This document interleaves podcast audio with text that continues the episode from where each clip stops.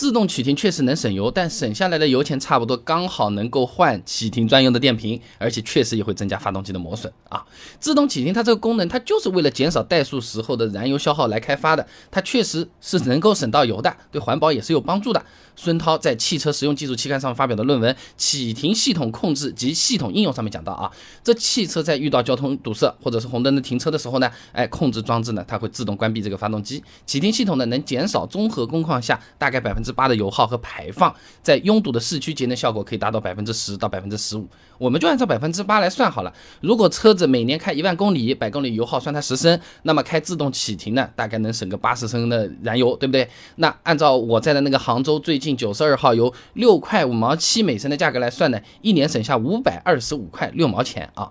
那这的确是它能省油，但是它不省钱。对于车子来说，由于需要频繁的启动，电瓶就得用专用的这个产品了。这省下来的油钱差不多刚好能够来换一个启停专用的电瓶。聂家鹏等人在《机械制造》期刊上面发表的论文分享给你，《汽车启停系统及启停电池的应用研究》上面讲啊，这启停系统呢，它要求电池能够支持频繁的重启发动机，提供大电流，具备超强的充电接受性，以及不少于两年的寿命。也就是说，按照最坏的情况。考虑启停电瓶，差不多两年是要换一次的。而且启停专用电瓶它价格是比较贵的，你比如说 AGM 的电瓶一千五左右，普通的汽车电瓶四百块钱已经挺好了。那如果按照两年一换的来算，这省下来的油钱不就刚好给补回去，补到这一千块钱了吗？相当于省油是省了，环保是环保了，钱没省啊。那另外呢，发动机频繁的点火启动磨损，它的确也是存在增加的可能性的啊。史占军等人发表在《科技风》期刊上面的论文，关于汽车发动机启动预润滑技术叹息上面有讲到啊。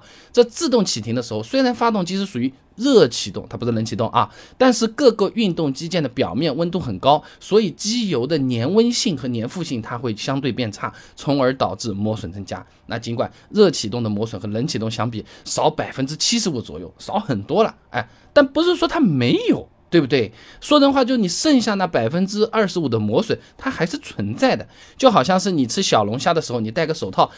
那那相对来说手上就不会有很多这种油什么的东西的，对不对？它就不是有很多，你手套拿掉了还是有一点的，多多少少在的，就差不多是这么个意思啊。那既然自动启停它不省钱，还有可能有伤车的风险，为什么现在的车子越来越多的都变成标配了呢？那这个最主要是自动启停对车企节能减排的帮助实在是太大了。啊，工信部的乘用车燃料消耗量限值和乘用车燃料消耗量评价方法及指标两个国表啊，它要求车企呢平均油耗从二零一六年的六点七升每百公里达到二零二零年的五升每百公里，而且要要在二零二五年达到四升每百公里。而且最新版的乘用车燃料消耗量限值 GB 幺九五七八二零二一是要求把这个 NEDC 工况换成 WLTC 了，这就意味着达成四升的油耗难度更大了。这个测试方法不一样了，更严格、更接近于我们真实的路况了。那么其他节油技术呢？研究出来要时间，研究出来又要钱，对不对？